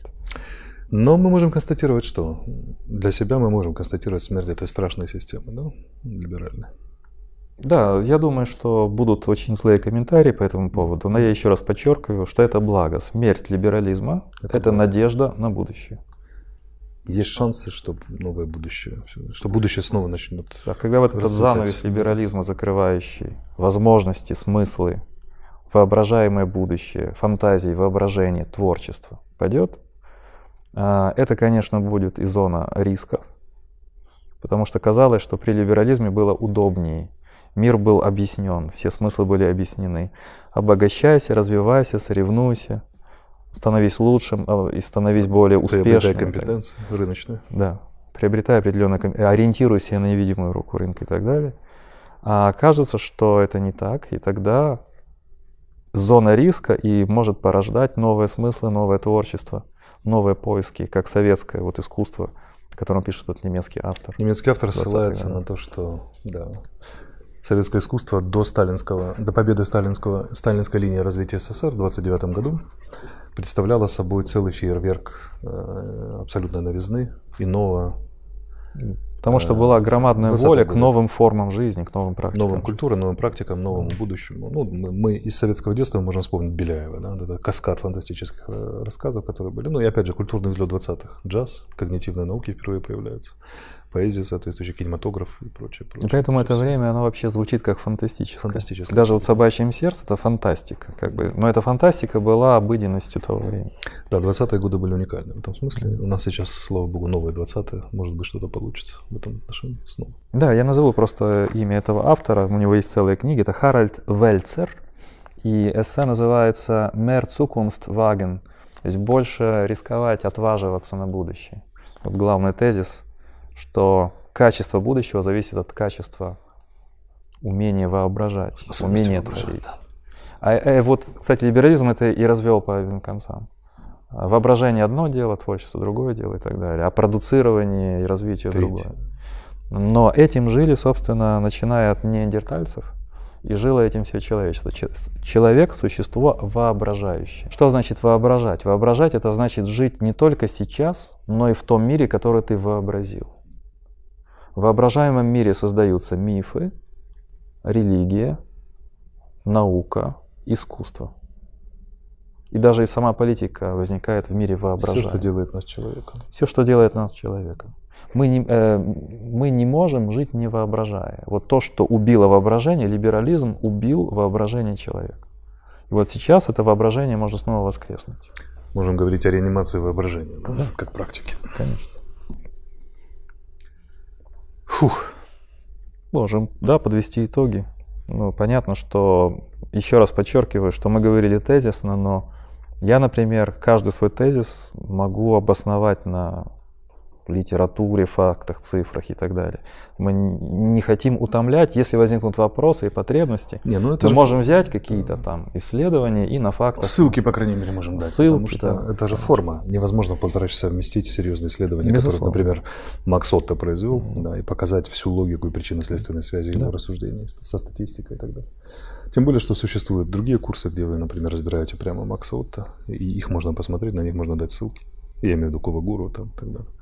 То есть, есть, есть мы в своем формате сообщаем тезисы, а развитие тезисов да. возможно, скажем так.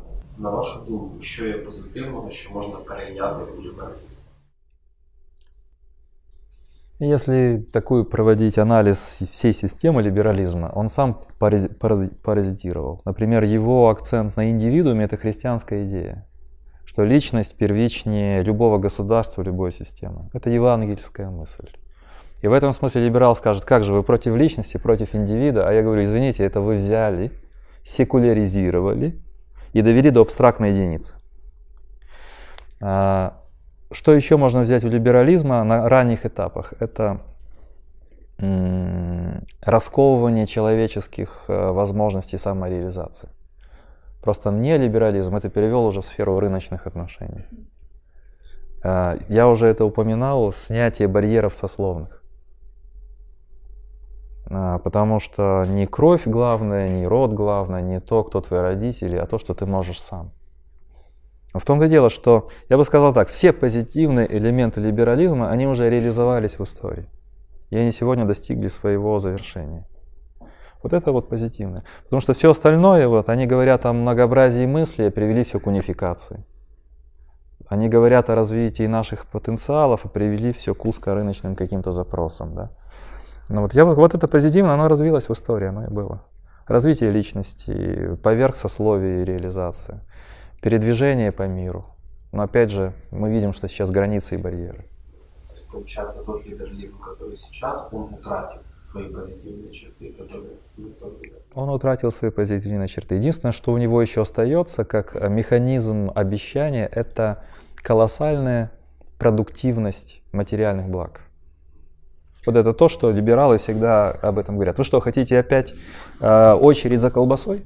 И отсутствие туалетной бумаги. И отсутствие туалетной бумаги, это очень берет нас всегда на уровне тактильном, да, вот этот аргумент. Но это уперлось в экологический кризис, который уже не обойти.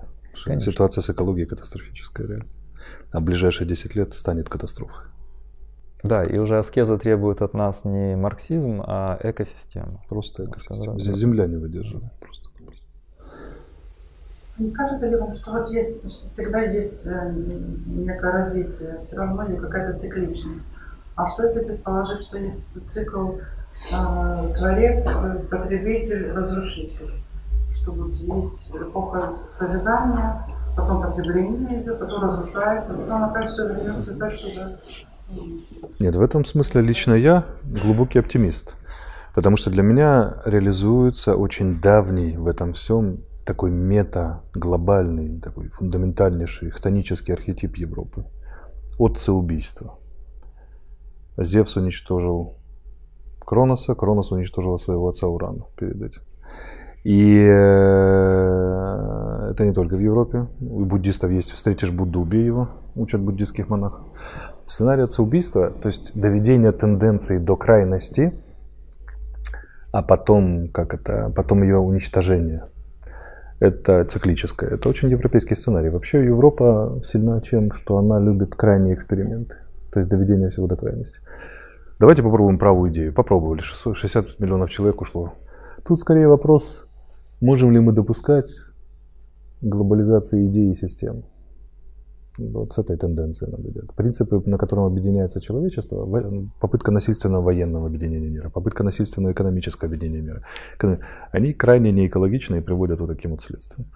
Мир, конечно, надо объединять. Мир всегда был един. Всегда. Все серьезные э, люди, изучающие палеоантропологию, говорят, что уже тогда связи между частями мира были не менее устойчивые, чем сейчас. И тем, те каменные молотки, которые э, мануфактурным способом производились топоры на, под Уралом, в Испании находят и в Северной Африке аж, аж бегом спокойно. Вопрос э, принципов этого объединения мира, единого человечества, он и как это, и переоценки и бесконечных попыток – через фазу творения, осуществления, разрушения, творения, осуществления, разрушения, они как бы принципиально и нуждаются в очень серьезном изучении. Дай бог, чтобы либерализм стал попыткой тоталитарного объединения мира или, или там унификации мира, последней уже в мировой истории. Но боюсь, мы еще пройдем стадию цифр, попытку цифровизации мира, там, виртуализации мира, или параллельно будет реализовываться что, что-то такое. Усиление контроля. Усиление контроля, то, что в Китае происходит, социальные рейтинги и все остальное. Потому что попытка... Я знаю, что делают либералы. Либералы попытаются сделать цифровую диктатуру ну, в том или ином варианте, когда поймут, что вот уже совсем рычаги выпадают из, из рук, пользуясь техническими достижениями. Но опять же, ну почему страшнее здесь либерализм? Потому что здесь контроль, скажем, тоталитарная система, тоталитарная в значении либерализма, она контролирует внешние проявления твоих идей, целей и смыслов. А либерализм обращает удар на вну, внутреннее человека. И он там уничтожает момент рождения всей. Один из мусульманских критиков, исламских, которые размышляют либерального порядка, сказал, что придумка, одна из основных идей либерализма – это от, э, претензия на внутреннюю занятость. Mm-hmm. То есть тоталитарная система в смысле Гитлера и Сталина позволяла тебе тайком писать в стол. Или там думать свои мысли тайком. А либерализм атакует внутреннюю занятость, занимает время и направление мышления, кластеры мышления заполняет своими смыслами и накладывается внутренняя интеллектуальная самоцензура, самоцензура чувствования. То есть ты не можешь, самоцензура воображения самое страшное. Ты не можешь позволить себе наедине с собой думать, э, воображать, объяснять, тосковать по великой истории, либо создавать ее, потому что это все атаковано и выхолощено. Как оса наездник атакует гусеницу. Вот так делал либерализм. И в этом трагедия. Да. Наиболее полно это выражается в том, что никто сейчас на Западе не может продемонстрировать не то, что привлекательную картину будущего, а вообще картину будущего. Нету. Выхолостили все, уничтожили полностью. И выясняется, что все человечество доигралось до того, что ничего, кроме проекта, который предложила советская фантастика, сейчас у него нет. Если брать анализ идей, я имею в виду линию Ефремова Стругацких, мир полдня и так далее, ну, как новая античность и так далее. И, ладно, когда говорят маргиналы, подобные Арестовичу это. А когда говорит признанный немецкий философ в эссе, которое вошло в двадцатку лучших эссе 20 -го года, 19 -го года, он говорит, что давайте обратимся к советскому опыту фантазирования, когда рождалась эта линия, э, то, видимо, это уже аргумент. И в и реанимация возрождения, возрождение воображения, вот что у нас требуется сейчас наиболее полно. А за воображением потянется все остальное, потому что всегда правы поэты сначала, поэты и художники. Потом философы, потом, а потом уже поли, поли, политики. Придумал в связи с экологической катастрофой, начинают придумать экологические вещи, начинают бороться с этим мусором, чтобы придумать. Нет, конечно, да, но все-таки, как это, все-таки деструкция мусора или, или меньше мусорить, это, это, это не то, что делает человека человеком. Человека человеком действуют, делают вертикальные проекты, далекие вертикальные проекты. А при них, конечно, мусорить надо как можно меньше, экологически. Я хочу мусор развить тему. Да. Знаете, вот здесь тоже есть эссе на тему экологии. Сейчас выходят журналы тоже, посвященные таким дебатам. И люди, занимающиеся специалисты, говорят, что больше разговоров, чем дело. Больше разговоров и что на самом деле ситуация не улучшается. Из того, что мы ее обсуждаем и говорим об этом, она не улучшается, потому что многие вещи, они неутилизируемы. Вот, например, это выводит на смысловые вещи. Например, согласимся ли мы иметь две пары обуви и ремонтировать их в течение 30 лет? Согласимся ли мы иметь один свитер и один пиджак? Согласимся ли мы, вот некоторые, вот с группами я занимался, согласимся ли мы продать большой дом и купить маленький? Отказаться от машин, например. Отказаться от машин. В том-то и дело, что они-то есть. Но вы знаете, это успешные люди, они могут купить себе потом Тесла, очень дорогую, хорошую, красивую машину вместо дизельного. Как... Но, но нет. И, а, вот, а вот сейчас мы попадаем в тиски либерализма. Я вам объясню почему. А, потому что либерализм от талантов, крови, идей, рода, добродетелей сделал только один критерий – быть лучше других. И этот критерий материальный. И люди, которые хотят показать, что они успешны, что они живут правильно, что они живут хорошо, должны показывать, что они отличаются от других не тем, что они написали симфонию, подумаешь, блажь пришла человеку в голову, или роман, ну ерунда какая.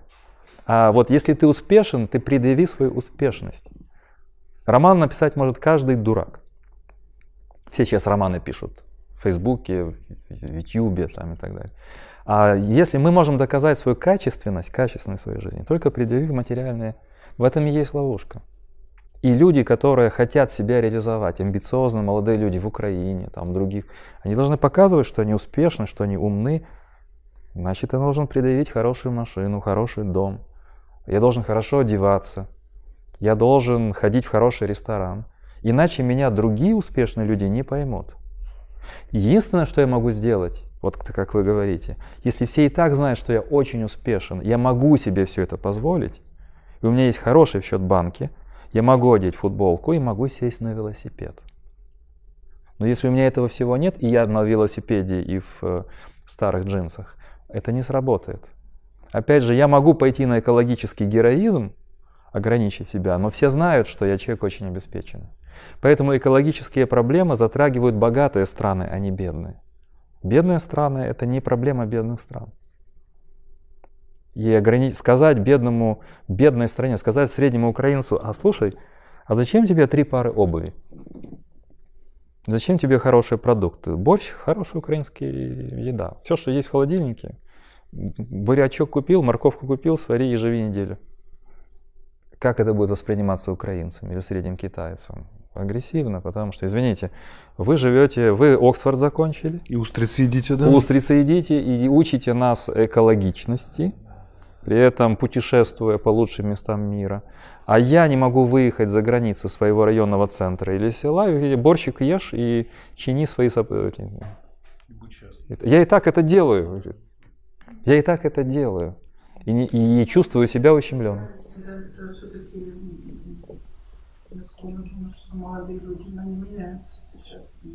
Ну, я знаю, что они меняются, но это единичный случай. Они меняются, мы же не следим за молодыми людьми на протяжении их жизни. Вы знаете, если бы мы попали в ситуацию 60-х, и мы сказали бы, слушайте, молодые люди меняются, они любят друг друга среди э, полей, цветов, они на Вудстоке занимаются любовью, им ничего не надо, кроме там, дозы наркотиков и дырявой майки. А потом эти люди становятся премьер-министрами, становятся да. в брюссельской структуре и, объяв... и, и вводят войска в Ирак. Йошка Фишер был такой знаменитый. Йошка Фишер, да. зеленый, да. Зеленый, хиппи, да, такой весь прямо был в молодости. И тоже говорит, молодежь сейчас другая. Вот когда Йошка да. Фишер был молодой, молодежь сейчас другая. Она любит друг друга среди прекрасных э, цветов. Коворкингов, да. да под звуки, э, под звуки этого самого Дорса. Да. Минимализм в музыке, минимализм в любви. А потом выясняется, да, что они становятся да, премьер-министрами Украины. И начинаются интересные всякие вещи. И вообще премьер-министрами, Или президентами. Премьер и так. Я это говорю о том, что эти улучшения а, нужно следить на протяжении жизни. И мы видим, что эти улучшения это точечные, они имиджевые, они связаны с группировкой. Это наши друзья, у нас так принято. Но в длительной перспективе это не работает. Сейчас, кстати, появился новый термин на Западе. Не big data уже, а long data. То есть отслеживание длинных данных. Данные, которые позволяют судить о поколенческих изменениях. И вот на, это, на, на этой data очень много надежды сейчас, угу. потому что позволяет, как это? Они позволяют отслеживать тенденции не срезы с настоящего, ну, как соцопрос, например, а тенденции, как менялась последовательность соцопросов за 30 лет, какие тенденции выявлялись. Новый термин data. Начина, а начинает, уже есть журнал, я да, вам покажу. Начинает ходить. Да. В этом отношении, возможно, появится историческая память в результате этих исследований.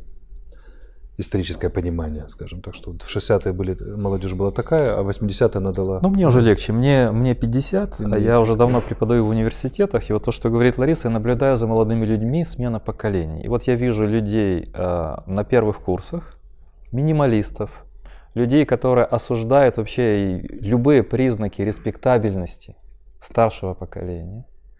Потом их привлекают какие-то европейские структуры, они знают язык там. А потом смотришь, уже а, девочка достаточно вот скромная или парень, который вот так вот ходит, как вы говорите, смотришь уже на фоне, на фоне европейских больших городов, уже в каких-то европейских структурах, уже в хорошем костюмчике, уже с хорошим макияжем, уже э, учит европейским ценностям своих, значит, вот, сограждан. Это быстро меняется. И это, это повторяется постоянно. Это, это не единственное, это повторяется. Да? Молодой человек, он по, по, по своему предназначению бунтарь и революционер. Все старшие и взрослые – это ретрограды, которые не так понимают мир. и- да, да. А потом он сам становится а приспособленцем. потом его включают, И и он уже успешный человек. Зеленый огурец, да, становится Это солё- видно даже солёным. визуально. Сейчас просто есть Facebook, социальные сети и вот э, Instagram. Это даже видно, как вот первокурсница или первокурсник, э, тусовки, группы, а потом раз прошло 5 лет, раз 6 лет. Уже через какие-то фонды человека э, какие-то правящие Да, я, я их структуры. называю новыми комсомольцами. Новые да, то есть, комсомольцы. Да, они, они уже поют славу не, не, не московскому ЦК КПСС. И они а- уже а- нас с а- Алексеем учат э, того, как жить, что мы не Да. понимаем, что такое либерализм, там, например, и так Да. далее. там. Да. А, брю- и- а брюссельскому, да, такому либерализму уже нас учат. А разницы никакой. Я еще помню комсомольцев просто. Между ними никакой антропологической разницы. Вот они вылитые. Один, что из Брюсселя приезжающий, что из Москвы приезжавший. Один тип. Только брюссельские, с моей точки зрения, хуже. По той простой причине, что э, я помню еще комсомольские дебаты, реальные споры на комсомольских собраниях в советских школах когда люди отстаивали точку зрения, терпели за это, что репрессии определенные, неудачи, лишались золотых медалей, ну какие там школьные проблемы, но тем не менее, за отстаивание принципиальных позиций. Я такого среди, среди либералов не припомню. Там надо сразу молчать. И- или тебя сразу выкинут да, без, без вопросов. То есть так, как давит либеральный тоталитаризм, советскому просто это детский садик на лужайке. Но я имею в виду не тот советский, когда были лагеря и машина смерти сталинская, а вот такой поздний, поздний советский, когда стал вегетарианский, скажем так. Вот. Да и то я вам скажу, что говорить страшные вещи, это говорить до конца. Моя сестра э, юрист и занималась те- те- те- как это, теорией юриспруденции. В частности, она рассматривала дела 1937 года. Мгм. 5% оправдательных приговоров. По статье «Измена Родины», на секундочку. 5%. Это значит, находились судьи, которые, несмотря на машину репрессий, выносили оправдательные приговоры. 5%. В современной Украине какое количество оправдательных приговоров? Ну, говорят 0,5. Ну а в России, если нашим либеральным коллегам э, доверять, государство никогда не проиграет процесс. Оно всегда Он выиграет. всегда выигрывает. Если, например, что-то против государственных структур или чего-то, какие-то претензии, в основном государство, не в основном, а государство всегда держит свое приоритет свой. Ну. То есть тут так это разбираться и разбираться.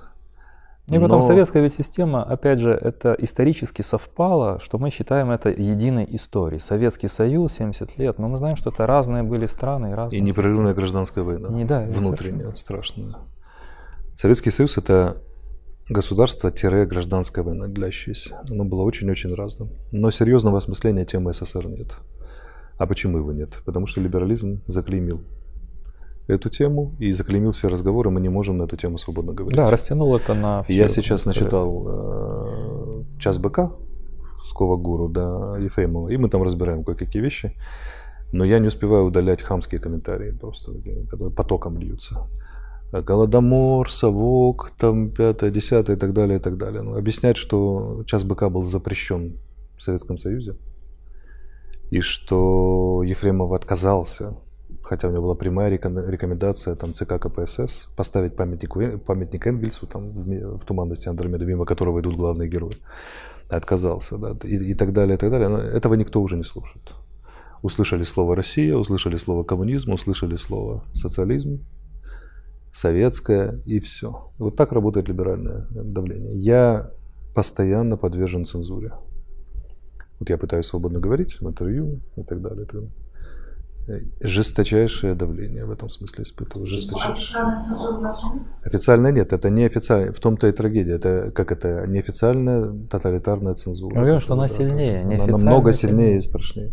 Что делать с официальной, я прекрасно умею. Я еще помню, как, как это противостоять этому. Потому что я в Советском Союзе, будучи школьником, такое себе позволял на всяких пионерских там соб- собраниях и на всем остальном, что как это во взрослом состоянии не всегда позволяю себе. Но я, я был диссидентом всегда. Всегда выступал против этих вещей, вставал, говорил, заявлял вообще. У меня се- семейственно, у меня старшая сестра, старший брат. Только на комсомольском собрании ру- руки против, а Арест- Арестовичи. Сразу все было понятно. Отец мой всегда занимал принципиально. Мой отец, будучи командиром полка советского в Германии в 85 году, 85 год, еще перестройка не началась, поднял э, на официальной встрече немецко-советской дружбы, поднял бокал и сказал, что э, я желаю, чтобы Германия стала свободной и объединенной. Потому что все-таки мы, как ни крути, мы здесь чужие. Он не сказал оккупанты, сказал, мы здесь чужие войска, а ни один народ не может быть счастлив. Как, какая бы дружба между нами была, когда на его территории находятся чужие войска. Скандал был грандиознейший. Если бы мой дядя, его дядя, э, двоюродный, не был верховным судьей СССР, отца бы сажали с потрохами. Но вот он позволил, позволял себе такие вещи. Сейчас я, гов- дая- да- давая интервью на телевидении, ведя занятия на Кувагуру или такие этюды, вынужден преодолевать, сильней, преодолевать сильнейшее внутреннее сопротивление. Потому что ветераны і волонтери Украї... і українсько-російської війни скажуть, що це продався і завжди був совком. Там э, Киево-Могилянская академия, ее либера... окололиберальные круги скажут, что он сексист, эйджист и, и вообще, и вообще негодяй, антилиберал. Что мы правы. Да, что мы правы. Да. Значит, Другие кто там? скажут, что мы левые. Россияне скажут, что вы манкурты, которые, будучи людьми русской культуры и критикуя Запад так же, как они, продались э, не пойми каким вот тибетским журналистам. Ну, Там, опять, например. это либеральная Да. терминология. Кто-то всегда, Все- всегда продает должен продаться, себя, да, да. себя, себя продает. То есть я когда-то пытался считать количество продался у себя в комментариях там, Вот, вот. Средним роликом Ютуба, но оно, оно зашкаливающее. То есть не существует Да. э, позиции самой по себе, она всегда оплачивается Э, Да. какой-то силой. Вот это вот. То есть ты бе- бесконечно продаешься, да. Люди не мыслят иначе. И кто эти люди? Люди из, э, как, чтобы не обидеть никакой украинский город, ну скажем так, что из, из глубокой, глубокой регион, никогда не выезжавшие за пределы области, они специалисты по тому, как в Киеве продаются ведущие этюдов. Это откуда вся это? Откуда вот он, сидя в своей, там, прости господи, ну что там, что, Колымы, там, не в обиду Колымы, которые я ужасно люблю, он знает, что Арестович продался в Киеве. Откуда такой ментальный конструкт возникает? Ему внушили его. Да. да дело не в этом сам. Я с этим прекрасно умею справляться. Дело не в на личном уровне. Я говорю, откуда кон- са- само появление этого конструкта? Откуда оно? Это внушенная модель. Это внушенная объяснительная схема. Да. Это внушенная история. Он ее повторяет как попка, попугай, потому что он не знает друг- других объяснений. Его так заставили думать. А вот на по поводу не обращать внимания, это, это очень мило. Да. Мне мама, мама так всегда учила, говорит, мама, вот э, такие мальчики, вот мы там... Андрей, не обращай внимания. Да. Отвернись, уйди. Вот э, начинают мальчики драться, ты уйди. Говорю, мама, ты не знаешь, как двор живет, как школа Да, живет. Да. да, да. Так и здесь, ну, когда человек публичный, например, Алексей публичный человек, да, вот э, вал уничтожения публичного, да, или вал вот, э, вот этих всех комментариев, ну, даже если человек сильный, да, и мы поднимаемся над этим, но это нельзя игнорировать, потому что за- когда от тебя отворачиваются коллеги, когда у тебя идет вал преследований и так далее в там, сетях, это, не, это нельзя выдержать так просто. Человек, он всегда человек, у него всегда есть эмоции, всегда есть ощущения. Это можно выдержать, но вы не представляете себе, что Это сложно, что конечно, это такое. можно, но мы живы и так далее, но... Во мне сказали, что лучше, лучше была государственная цензура, чем такая. Я не сказал лучше. Я сказал, что страшна тоталитарная цензура, но либеральная намного страшнее. Утонченнее, глубже достает и намного Страшнее, потому что она незаметна. Да. И более того, она не считается цензурой. скажем. Да, она незаметна. За это что, не репрессируют? Вы зря так думаете. Вот сейчас есть такое дело майора Ковалева. Знаменитая, который, который, которого наказали и продолжают ломать об колено старшего офицера вооруженных сил, воюющего с 2014 года. Э, за то, что он позволил себе критику президента, формулировка по результатам служебного расследования, критика э, президента Украины по, на, в Фейсбуке. Первый прецедент, когда наказывают за критику. У него вторая, второй суровый выговор сейчас уже. Ему там нашли какую-то несвоевременную подачу документов, учитывая, что часть этих документов оккупирована Севастополем, из Севастополя. Как вы думаете, это, и все кричат «совок, совок», это не совок, это либеральная система так работает. Личная, в Фейсбуке личная страница является твоим личным дневником, просто доступная чему? Общему обозрению. Как бы там ни пытались приравнять его к СМИ, это все еще личная страница. Человек в отпуске, офицер, пишет критику президента. Он его критикует не как верховного главнокомандующего, не как офицер своего командира, а как гражданин президента. Ему влепляют прямо за это суровую догану, сейчас вот волна, и, и вторую уже и так далее. А это в частности материальные потери. А он содержит семью как переселенец и беженец из Крыма. Ему половину зарплаты обрезали. И потом даже если покупать, да. покупать грин-карт, карт, да. а там, если я не ошибаюсь, уже смотрят твои социальные странички. Да, конечно. Тебе, тебе запретили, ему запретили э, перевод на должность. Он планировал там развитие военной карьеры. У него, он, у него прикон, он э, военный до мозга костей, конец карьеры. Это не совок. Это так работает тоталитарная э, либеральная система, тоталитаризм либеральный, который Зеленский пришел на лозунгах свободы слова «все будет иначе», я дам вам там этот самый. И вот в результате дело Шеремета, дело Бояркова, дело Ковалева копятся массово. Все кричат, что он маргинал, что он кировоградский, вернее, криворожский совок, что это все. Это не так. Ватник это, это чисто либеральное давление. По лучшим лекалам Запада. Просто поскольку мы примитив для Запада еще так уродливо проявляющийся. Вот и все. Вы говорите, нет цензуры. Еще какая есть? Есть последствия. Его там до уголовных последствий хотят довести, чего уже говорить про административное и карьерное. Маргинал, против него работает машина сейчас пропагандистская. Там появляются его сослуживцы в обзванивают в 12 часов ночи и поднимают с постели в окопах, которые сейчас на фронте, поднимают, вызывают комбатов, начальников штабов вызывают на связь, и генералы кричат в больших погонах, ну-ка дай нам компромат на Ковалева вспоминает, где он был плохой, и публикует это в социальной сети. Вот так работает либеральный тоталитаризм. Через контакты тебя уничтожаются, маргинализируются. Он попробовал в другое место перевестись, и там заблокировали. Начальство говорит, мы не хотим с тобой связываться, ты фрик. Ты скандалист, ну как у тебя репутация скандалиста. Все, конец карьеры. Один пост в Фейсбуке, а вы говорите. Как бы сравните с диссидентом. Да. Одно заявление Сахаровой, он уехал в Нижний Новгород, а здесь одно заявление, у тебя уничтожена карьера, отобраны деньги и так далее, и так далее. Это, это я не скажу, как бы. Существует цензура, но самое главное самоцензура внутренняя. Нет, дело в том, что даже тоталитарные системы сегодня, так завершаемые, авторитарные, вот, вот эти все книги, а есть такой Сергей Гуриев, такой либерал, вот он известный экономист, у него была недавно лекция о авторитаризме, который также имитирует либеральные уже ходы. Потому что авторитарный лидер должен быть популярным среди своих граждан. И он не может уже делать ставку на милитарное преследование граждан. Он не может делать ставку на силовое влияние на граждан. Он должен нравиться. И для этого они, даже авторитарные лидеры, перенимают эти механизмы. Это я к тому вам отвечаю, что это неправильный аргумент, что это лучше, чем тоталитарное преследование сталинизма. Я вам скажу, что сегодня сталинизм не работал бы, потому что другие законы общества. Ну, Путин с удовольствием сделал бы сталинизм, но он просто не, просто не работает. Не будет работать, он должен быть привлекательным, он должен э, обольщать западные страны, обольщать да. часть своего электората и так далее. Интеллектуалов. Да, поэтому вот, вот это все создается, чтобы были как бы и такие вот эхо Москвы было, были еще какие-то вещи и так далее. Преследование при сталинизме или там нацизм – это вспышки 20 века, они невозможны в 21 веке в таком масштабе большой системы. Они затратны. Фактически эти лидеры не продержатся. И они должны маскироваться, они перенимают у либералов, это говорит о том, что либерализм хорошо освоил это. Они у них перенимают механизмы, послушайте вот эту лекцию. Он там говорил о китайском лидере, о Путине он там говорил и так далее. Современный лидер должен нравиться и показывать успешность своей политики, либеральную успешность.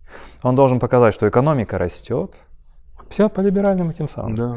Экономика растет, он популярен среди э, людей, они его избирают и так далее. Это обольщение. Спасибо, это был второй политический этюд, не последний.